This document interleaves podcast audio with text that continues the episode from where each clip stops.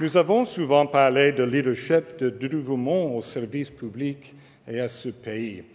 Uh, Premier Charest not only exemplifies but has lived those extraordinary values throughout his entire adult life. His love of Canada is renowned, and crucially, his views on the Federation are reflected not just in his words, but in his actions. Son engagement envers sa province et pour l'avenir du Canada Eh, a brillé comme un phare à travers certaines périodes assez sombres. His forceful and devastatingly effective intervention in the 1995 referendum debate will be regarded by history as a crucial turning point in the fight for Canada. In 1998, Premier Charest put the needs of his province and country first and went to Quebec City to become leader of the Liberal Party, to become premier in 2003, and to go on to win three impressive straight electoral victories. Son gouvernement s'est engagé à protéger l'environnement et l'amélioration des conditions de vie des familles au Québec. His ideas have kept our country strong. His actions have kept his province a leader in Canada. The Council of Federation, of course, was his idea. Comme Premier ministre, il a tendu la main et a travaillé avec ses homologues. His generosity of leadership led to joint cabinet meetings with Ontario and to a genuine and frank exchange of views on energy and the environment with Premier Redford from Alberta. As we look forward, we see new tensions for our Federation, changing demographics and economic disparities that could easily pit region against region, community against community. Premier, your view that a rising tide lifts all boats, that Canada succeeds when we succeed together, is never more important than it is today as is your leadership, your experience, your love of your province and your country. Monsieur le Premier Ministre, vous avez la parole. Premier, the Canadian Club podium, Canada's podium of record, is yours.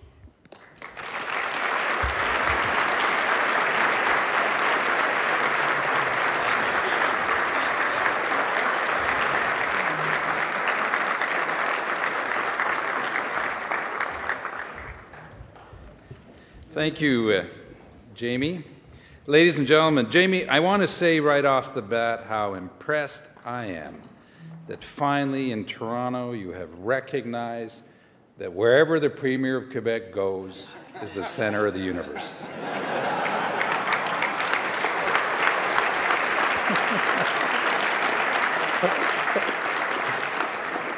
I agree. Chers amis, je veux saluer Jamie et le remercier de nous accueillir aujourd'hui au, euh, au, Club canadien. Et également Christian Paquette, qui est euh, le président du Club canadien de Toronto. Je veux saluer chaleureusement un ami, Ernie Eves, euh, Premier ministre de l'Ontario. When I started as Premier of Ontario, Ernie was my vis-a-vis, and I'm delighted to uh, renew uh, our acquaintance and friendship today, as is the case for Madeleine Maillard, who I've got to know uh, over the last few years and who has been a very good friend and ally. I'm accompanied today by the minister who is responsible for mines in my government, Mr. Serge Simard, who I wanted to acknowledge, Paul Arthur Huot, who is responsible for our office here in uh, Toronto, and also Mr. Jacques Daoust, who is responsible for Investissement Québec, a very important uh, Crown corporation in Quebec, who's very involved in this Plan Nord that I'll speak to in a moment and also Marc-André Blanchard, who's the uh, president of the Council of McCarthy Tétrault and a very good uh, friend of mine. I do want to acknowledge the club of the usual suspects from politics. I've seen in the room today John Godfrey, who I had the opportunity of crossing in the House of Commons, Senator Art Eggleton also, Martin Cauchon, who uh, is uh, also very prominent uh, in Quebec, Pierre Pettigrew, who I also see uh, in the room, and also the Consul General for France here in Toronto, Mr. Jérôme Cochard, among other guests that are with us today. And I want to thank them for attending and, and being with us. My wife Michelle and I are delighted to be here in Toronto. And in fact, we're delighted to be with uh, friends and people and a number of you that we've had the opportunity of working with and meeting over the years. It has been our great fortune to have been involved in public life now for over uh, 25 years and have met a number of great people along the way whose uh, friendship we cherish. And I regret that we're not here more often, but I have to run Quebec.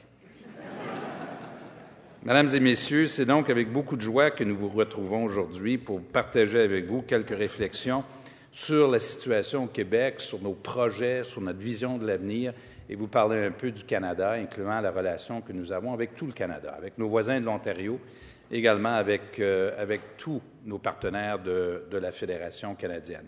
Euh, Jamie Watt vous a parlé il y a quelques instants de cette visite d'Alison Redford euh, chez nous, au Québec, tout récemment. Uh, we recently, uh, Jamie mentioned the visit of Premier Alison Redford in, uh, in Quebec recently on the 11th of January. And I should share on a personal note, Michelle and I got to know Alison when she was uh, in youth politics for the Progressive Conservative Party of Canada. She was in high school. And, and we were ap- absolutely filled with joy to see this young woman progress to become uh, Premier of, of Alberta and, uh, and she was a host. I hosted her on the 11th of uh, January, a very in, interesting moment. One I'll never forget for this reason. We did a small press conference, uh, she and I, after our meeting, and she spoke French. And the media in Quebec, their jaw literally dropped and at the fluency of this young woman in French from Alberta, the Premier of Alberta. And the first tweet that came after our press conference was this Can she coach the Montreal Canadiens?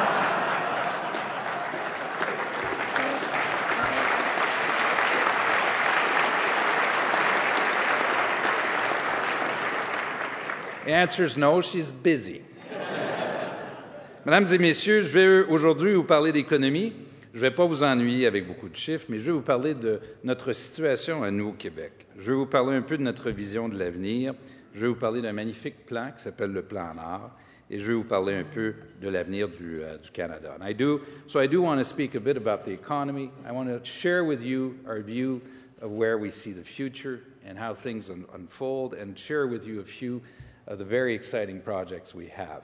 And I want to do this in a context where I recognize that one of our challenges in Canada, because of the, the diversity of our population, is to be able to, uh, to get a good grasp of every part of our country. It's been a challenge for us because when I, I, too often I read comments, I see commentary, analysis about Quebec that I, I find, frankly, to be honest, dated and, and not the true reflection of what has unfolded in Quebec in the last few years. And in fact, we have a great story to tell, as all of Canada does, by the way. This is a, a shining moment for our country uh, as a lot of you already know, in regards to the performance of our economy and what we've accomplished. And Quebec's been a big part of that. So let me start there by saying that we have come through this financial and economic crisis with pretty sterling results. All of Canada, but Quebec in particular. Our job performance has been exceptional. Actually, we have had a better unemployment rate than the Ontario average, and I don't say this with any glee at all, but it speaks to how we've been able to address the issue of job creation better than the Canadian average, obviously better than the United States. And there are a number of reasons for that. We have been successful in controlling spending and stimulating our economy through infrastructure, but also spending, but also through energy investment. On this map that you have on my left, and I'll speak to that in a moment, I'll show you some of the things related to this map. There's a major investment in energy that we started in 2009, the construction of a dam called La Romaine on La Romaine River on the lower north shore of Quebec, a 1,500 megawatt dam. And there's a few thousand people working now, and that has been a big part of creating some job econ- economic stimulus in Quebec and some job creation, but also helping to structure the future of our economy. We were successful also in implementing a number of programs to support businesses who had liquidity problems during the financial crisis, which was a great source of concern for us because we had very good businesses who had good track records and actually no reason to run into these kind of problems that actually did, as you did in Ontario and elsewhere, notwithstanding the fact that our financial sector came through the whole crisis in very, very, very good shape. And so that speaks to how serious the situation was. Another thing we did in Quebec was very strong support for employment programs. We're very proud of that because we successfully supported a number of workers and businesses that would have been laid off otherwise. And we did something that may seem trivial, but it isn't. We supported workers whose jobs were threatened so that they could stay on the job and receive training. And the reason why we did that is because we learned from the experience of 9 11 in the aeronautical industry that if you allow them to be laid off and the business picks up, then you'll be in some trouble when you want to re- retrain them and get them back working. And so we, we chose a different route, and it worked quite successfully. We've been very good at controlling our program spending. Quebec has the second best record in Canada after British Columbia in terms of controlling program spending in the last nine years. In fact, our, where our situation is different is that we have a bigger pie of spending. We have more social programs than elsewhere in the country, and by choice. It's very much a choice. In fact, when you stop to think of it, Quebec is probably the most Europhile place in North America in the choices that we have made as a society. But there are good reasons to make those choices beyond some of the perceptions that people have. And I'll give you a very real example of that. We have chosen to increase massively in support of families. We're probably one of the places in the world that invests the most to support families. How do we do that? Through universal daycare, $7 a day daycare, which costs a lot of money, but has had a very positive effect. To that, our government added a parental leave program that's one of the most flexible also in the world. A young woman who leaves her job to have a child will be offered the same amount of financial support, whether it's a short term leave or a long term leave. And men men are offered parental leave. The third thing we did was reinstate family allowances while giving a priority to lower income families. And the outcome for us has been very significant. The birth rate in Quebec has gone up from 1.4 to 1.7. And think for a moment, for those of you who follow politics in this country, the whole issue of the future of our population in Quebec is always an issue in the background. Well, there are a few governments I know in the world who have successfully addressed through policy the issue of allowing and encouraging families to increase the number of children they have. That has been one of the very positive effects. The second one is with an aging population, we need to allow every single person to make the choice to enter the labor market. We have gone from the second last participation rate, lowest participation rate for women of childbearing age in the labor market, to the first position. We have one of the highest levels of participation rate for women in the labor market in the world, which means they have made the choice. We need to offer this choice to women. With an aging population, it increases their opportunities. It also allows us to be more productive as a society. And the third outcome is lower poverty. Quebec is one of the few places in North America that has actually decreased poverty for single income families and low income families with children. In fact, a family with young children in Quebec pay less income taxes than the Canadian average or even Alberta.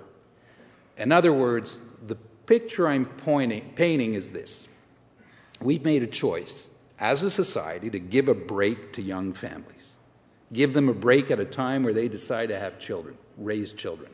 And yes, on average, they will pay more income taxes than the average Canadians because we have more services.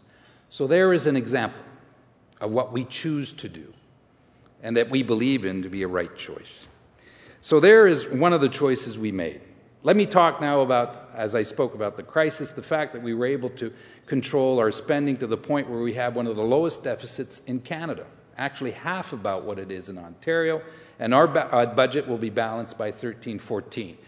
After our election of 2008, we tabled a budget in 2009 that laid down a very clear path of where we need to go and what we need to do to balance our budget, which includes program restraints and also protecting our social programs, learning from the past that it's, it doesn't serve any purpose to go out there and slash and burn if in the end you're going to have to rebuild your healthcare system or education system because of those decisions we chose a very deliberate path, which included increases in the sales tax, but allows us to arrive at a balanced budget by 13 14. A process that has been recognized by the, those who do the credit rating agencies as being a very credible process. As we look to the future, there are a few things we have to address in Quebec and in Canada. And I want to speak about that, about how we see the need for a new economic space for Quebec. And we've done a number of things to be able to do that. Lorsque nous envisageons l'avenir, nous au Québec, ce que nous avons beaucoup débattu chez nous, c'est l'ouverture d'un nouvel espace économique. Comment pouvons-nous, à partir d'une population de 8 millions d'habitants, 34 millions seulement au Canada, créer de la richesse, de la croissance pour que nous puissions prospérer? The beginning point of our, our view of the future is based on something that's real for all of Canada. We are only 8 million people in Quebec. We're only 34 million people in Canada. In fact, when I travel abroad, I go to China, for example, or India, I always make a point to the room I'm talking to that the population of Canada is within the margin of error of that of China. what we lack in population, we have in great resources. The point is this if we want to prosper, we need to have access to markets. We need to have an open economy, able to, to uh, greet investment. That is key to our future. If we understand that, then we'll be able to make the right choices. One of the key choices, one of the key things we believe in in Quebec is that if we're going to prosper as a society, as I mentioned earlier, we need to allow every person to contribute. Labor mobility is a key issue for us. And in that respect, we lead. We lead in the world.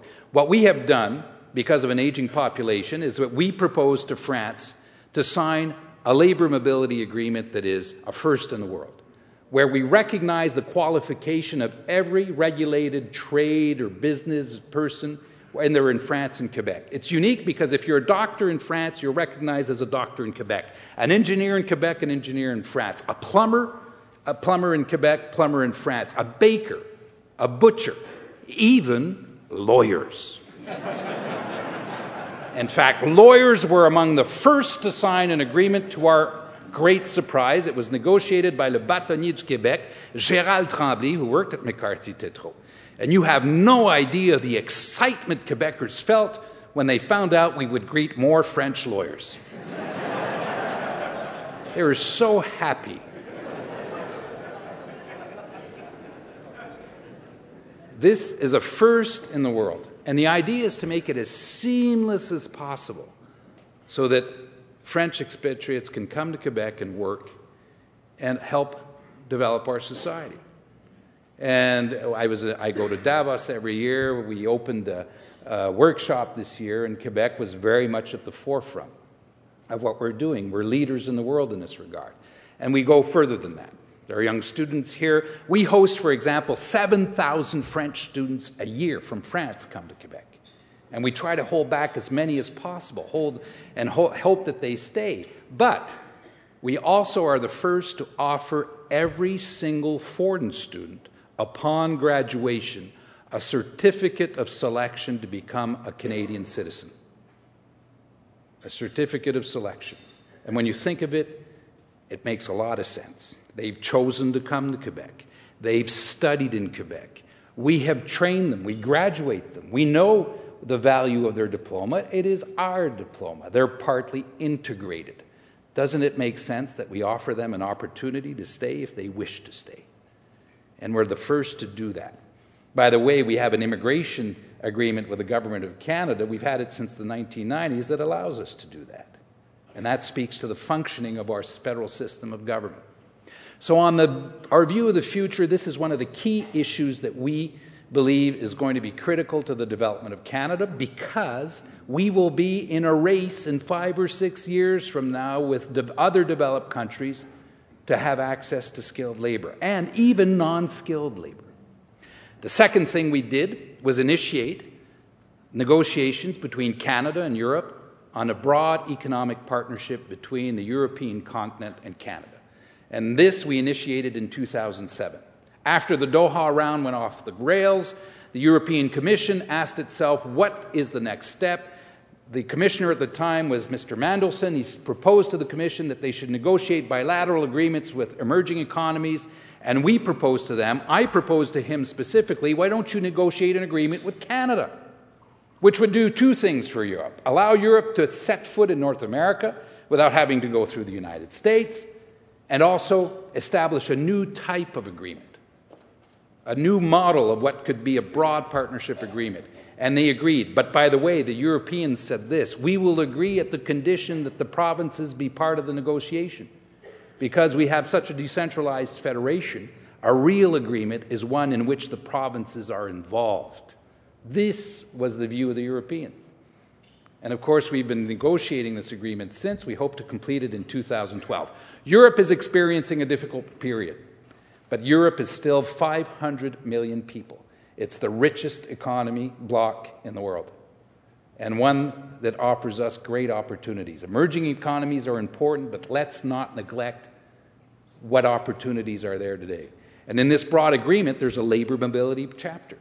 And there's an opportunity to sign cooperation agreements in the area of the environment, the environment of academic training, also, in areas in which of culture, which allows us to humanize this phenomenon of globalization.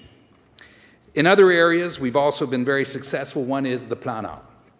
And that's the Plan Nord, the map that's right here. And I hope this microphone works. Does it work? Yes, it does. The Plan Nord is this territory that's at the 49th parallel up. It's 72% of our territory in Quebec, 1.2 million square kilometers of land, twice the size of France. And there's 120,000 people only who live in this territory. I know that because I know each of them individually. We're in Toronto. I, I know I can say this, it won't get out of the room. They're going to vote for me in the next campaign.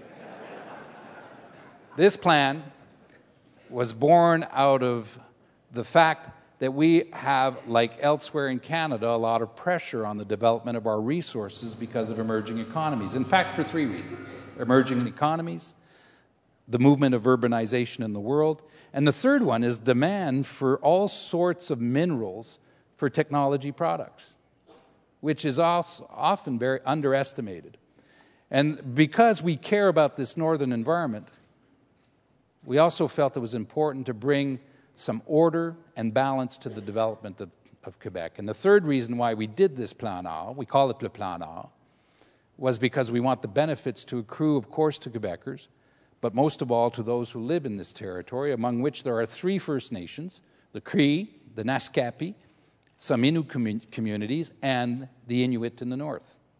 And so we did a broad consultation and we delivered a vision over 25 years in which we anticipate $80 billion of investment, $47 billion for new renewable energy, $33 billion for infrastructure and also mining investments, and some investment in housing and social policy. And our view and vision was we want a broad view of how this development should happen. Not only must it be economic, it must be social and have real benefits for communities. One thing we care very, very deeply about, as far as First Nations are concerned, is to give them an economic base from which to develop so that they can make their decisions in regards to their communities. We've learned that we cannot do that development for them. What we have to do is create the conditions that allow them to have that economic base and then develop. Le Plan Nord's vision meets that that goal of giving them that uh, development. Since we've announced it on the 9th of May, there's been a number of investments that have been announced. ArcelorMittal announced a two ArcelorMittal announced a $2.1 billion investment here for uh, the expansion of a iron ore mine with a trail link that already exists and the expansion of a pellet plant in Port-Cartier. Here at Havre Saint-Pierre, there has been an investment by Rio Tinto Fadstan, $800 million, to expand an ilmenite mine, but also to send that product down to Sorel, where there's 1,700 workers that work at a smelter that, that transform that product into a pigment that goes into the, uh, to paints or different products. What's also very encouraging about that investment is that through the money they'll invest, they'll reduce their SO2 emissions by 60%. We've opened a new pulp plant, which is fairly rare these days for the pulp and paper industry to produce a, a pot that is going to be used for, the, uh, for what we call rayon, which is a substitute to cotton, which is what, partly what the future of the pulp and paper industry can be.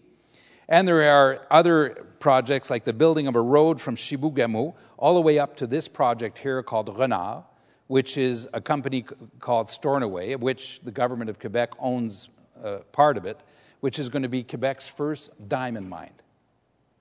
Diamonds is a great story, a story I love. I was a federal minister of environment in the early 90s when companies came to Canada for the first time to explore for diamonds.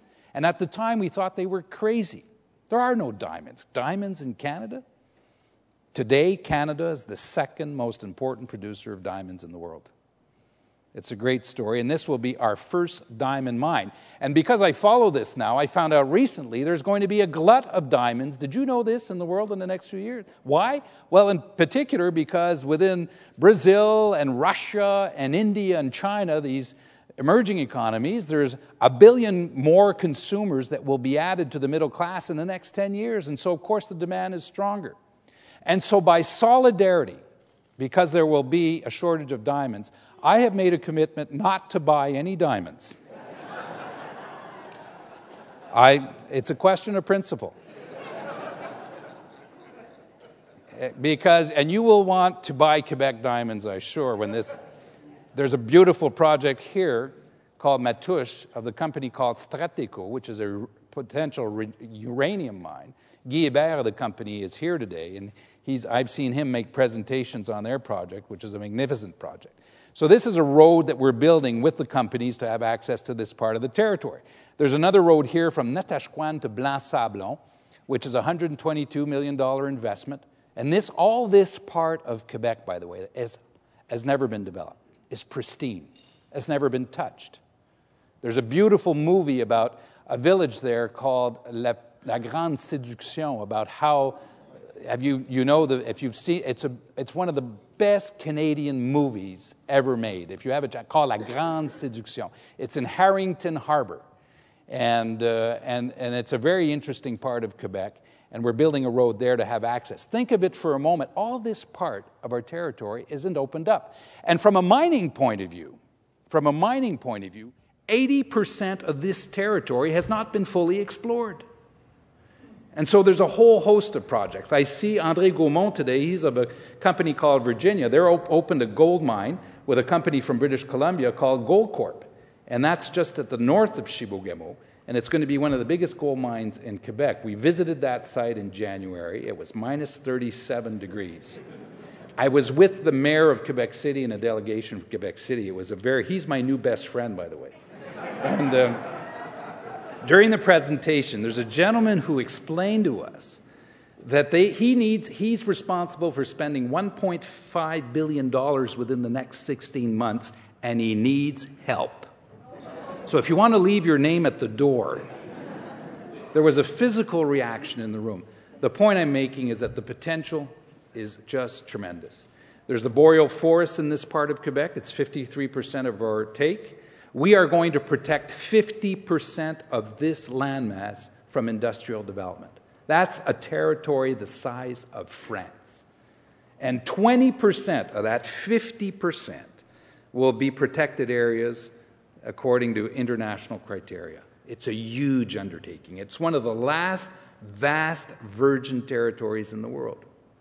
It's environmentally very sensitive, also, which means that we have to pay a great deal of attention to it. And I want to point, I'll point to two issues that are fascinating. You know, at the north of Quebec, in northern Canada, there's a new maritime route that will open in the next few years the Northwest Passage. This new maritime route that will open because of global warming is going to reduce the shipping time between Europe and Asia by three days, which is a huge saving of time and money. How important is shipping? Right as we speak, there's a new Panama Canal being built next to the present canal to accommodate these new post Panamax ships. And what's interesting politically about the maritime route is that it's within Canadian territory. Are there any Americans in the room today? Any, anyone want to, if you are, please lift your hand. I'm disappointed. I'll tell you why. This maritime route is within Canadian territory, it belongs to us. Yet neither the United States or Europe recognize it as being totally Canadian because their view is that it's an international waterway. Well, it is not, it's ours. And you can guess that behind this is a whole issue of who will own the resources in the North. It's going to be a key, key political issue for our generation and the next. You may have seen uh, Pres- Prime Minister, now President Putin, last week commenting that he wanted to sit down with Canada to help map out the North. Well, we should not be mistaken on how important this issue will be. The other issue is rare earths, which is, I, have learned about that. Rare earths is the name of a basket of 17 minerals you, you typically find in one single place.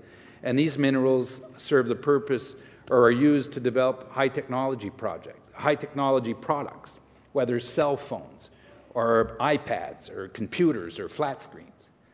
China, for all sorts of reasons, is about the sole producer. They had a fishing conflict with Japan. As a consequence, they reduced the quota of rare earths to Japan. This sent a shiver through the international community as a number of developed countries who don't have a lot of resources, Germany, France, realized that they were in a vulnerable situation. So now a new issue is one of the access to mineral resources for national security reasons, which gives a whole new coloration to these, pro- these uh, issues. So, in a, in a snapshot, I've tried to give you a sense of where we're, we are in this project. It's a very exciting project, one that is going to be very important for the next generation of Quebecers. There was a study out last week that indicate there'll be $147 billion worth of investment that will emerge from this project. That for every job created in the north, there would be a job in southern Quebec. On average, $65,000 worth of pay for these jobs. So it's going to create a great deal of prosperity. Je veux, en terminant, vous parler de notre relation avec le reste du Canada. Pour vous dire ceci, mon gouvernement a la conviction que l'appartenance du Québec à la Fédération canadienne est pour nous un avantage. Le Québec a contribué positivement au fonctionnement de la Fédération et continuera de veiller à son amélioration et à la pérennité des principes qui l'animent. As we look to the future, Quebec sees its future within Canada. And I have been accused.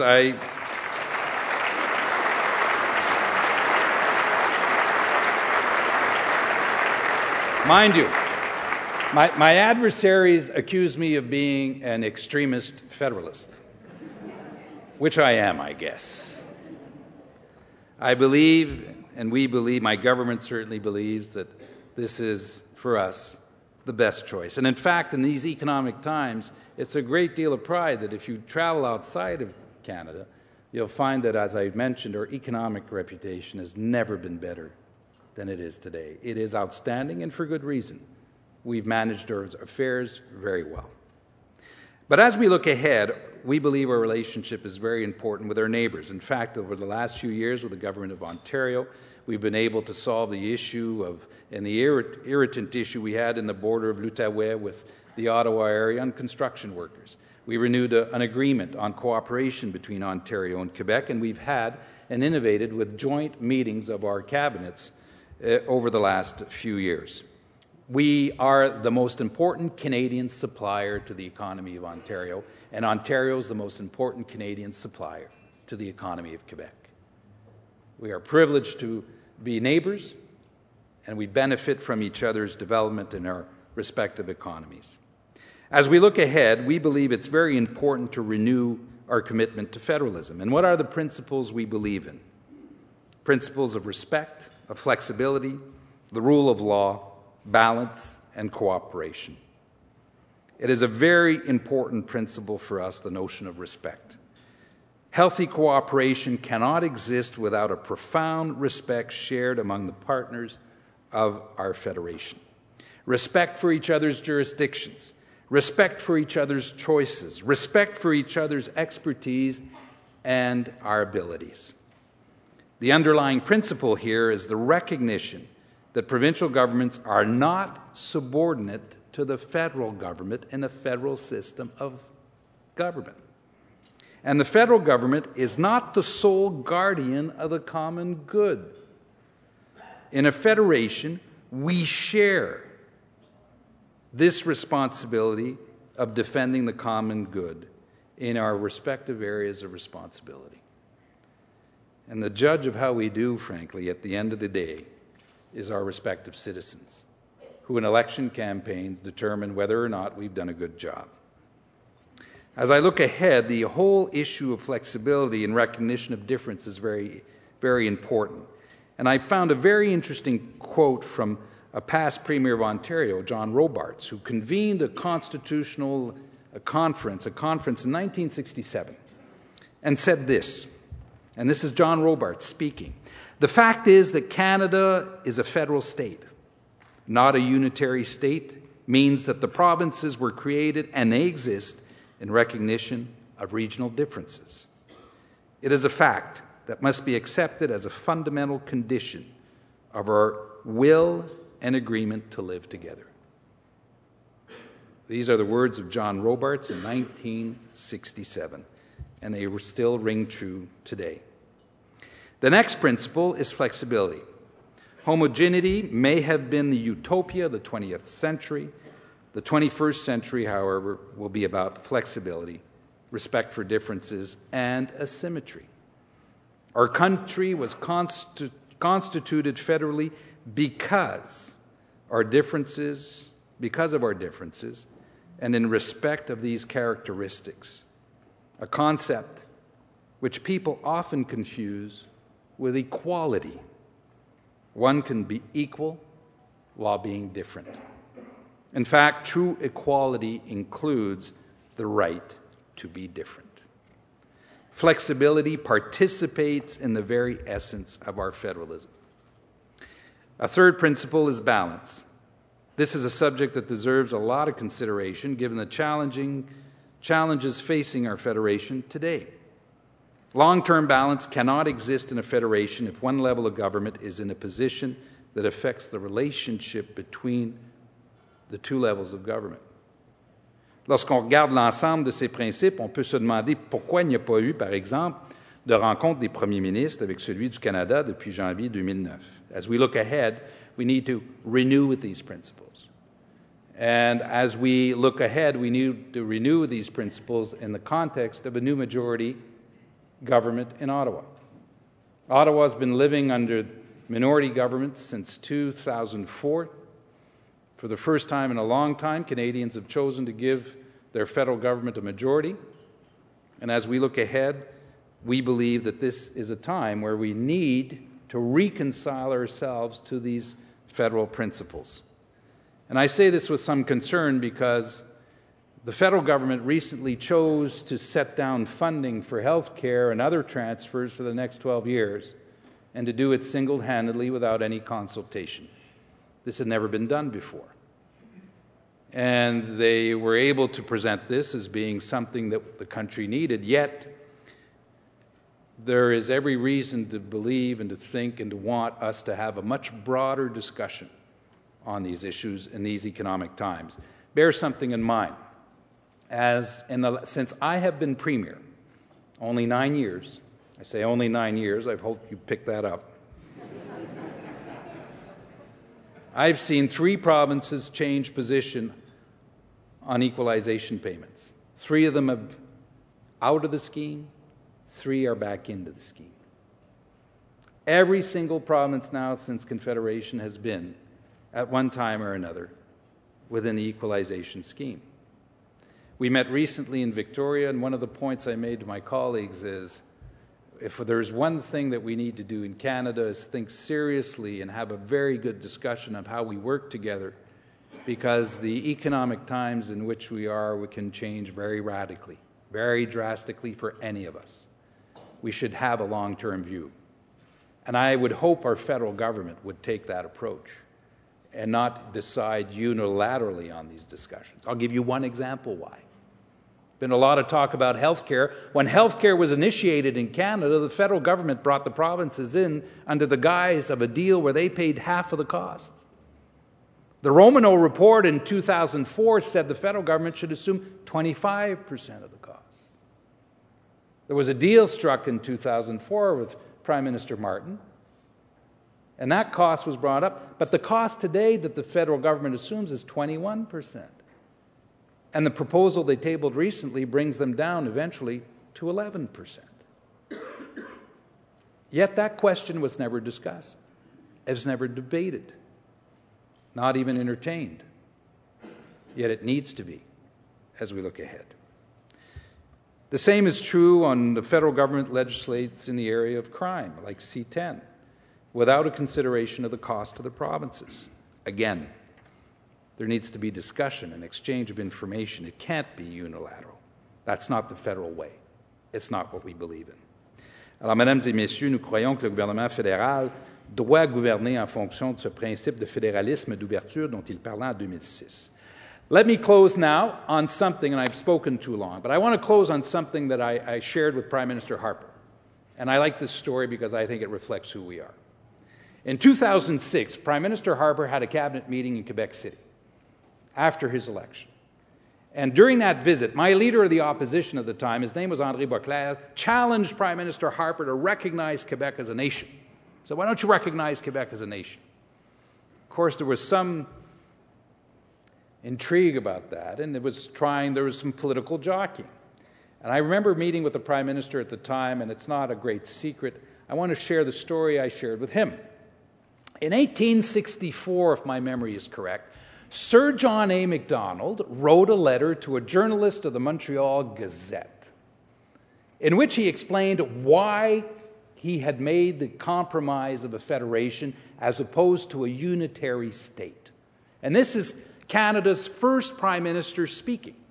And he writes in this letter that he had made that choice and accepted that compromise, even if it wasn't his first choice, for this reason. Speaking about Quebecers, who were French, called French Canadians at the time, he said this treat them as a nation, and they will behave as the people of all nations do, generously. Treat them as a faction, and they will behave factiously. And so he chose the federal system of government we have today to our great benefit because Canada would not have been possible otherwise. The advice I gave to Prime Minister Harper was this if the first Prime Minister in the history of Canada could recognize French speaking Quebecers and Canadians as being a nation, why would you choose to contradict him today? Could it not be in our heart and in our soul to recognize who and what we are, which makes Canada stronger? Merci beaucoup. Thank you.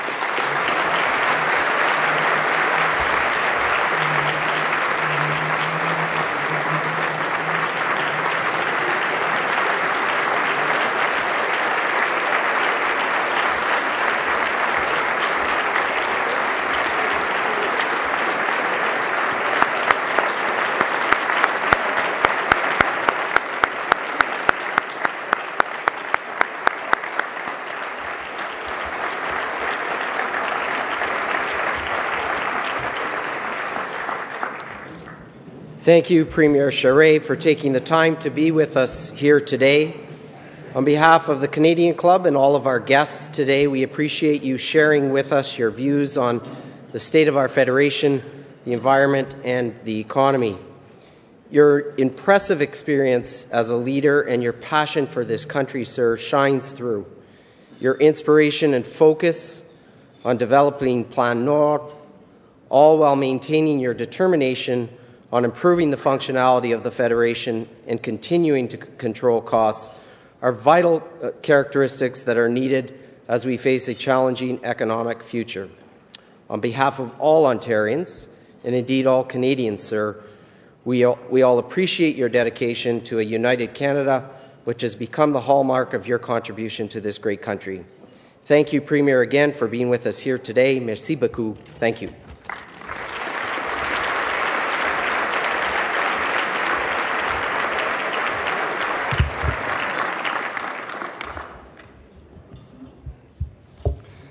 Thank you, uh, Paul, very much. Uh, merci beaucoup, Monsieur Charest.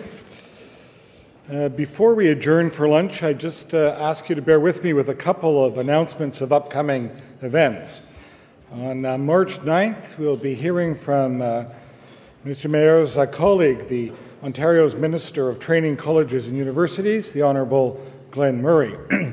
and on March 19th, Honourable Jason Kennedy, Canada's Kenney, Canada's Minister of Citizenship, Immigration and Multiculturalism, will be joining us to talk about ensuring the success of immigrants to Canada in the new economy. On uh, March 28th, we're extremely pleased to host His Eminence Thomas Cardinal Collins, the Archbishop of Toronto, as he gives his first speech since becoming a cardinal. To order tickets to these events or to any Canadian Club event, please visit our website at canadianclub.org. Uh, please also don't forget that there'll be a podcast available of the Premier's remarks in a couple of days on iTunes. Simply visit the event listing on our website to download it. And while you're online, of course, you can check out our Twitter feed. You can follow us at CDN, CLUBTO, for all the latest updates. This concludes our television programming, which will be broadcast on Rogers TV in the days to come. We continue to be grateful to Rogers Television and to 680 News for their uh, promotion of Canadian Club events. I would now like to ask our co host for this lunch, Christian Paquette, to draw a business card. The lucky winner will receive two tickets to the Stratford Shakespeare Festival in Stratford, Ontario.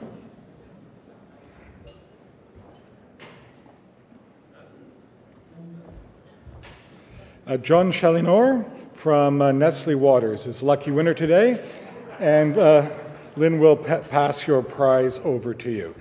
And now, ladies and gentlemen, I would ask you to rise as you are able and join me in a toast to Canada. Ladies and gentlemen, to Canada.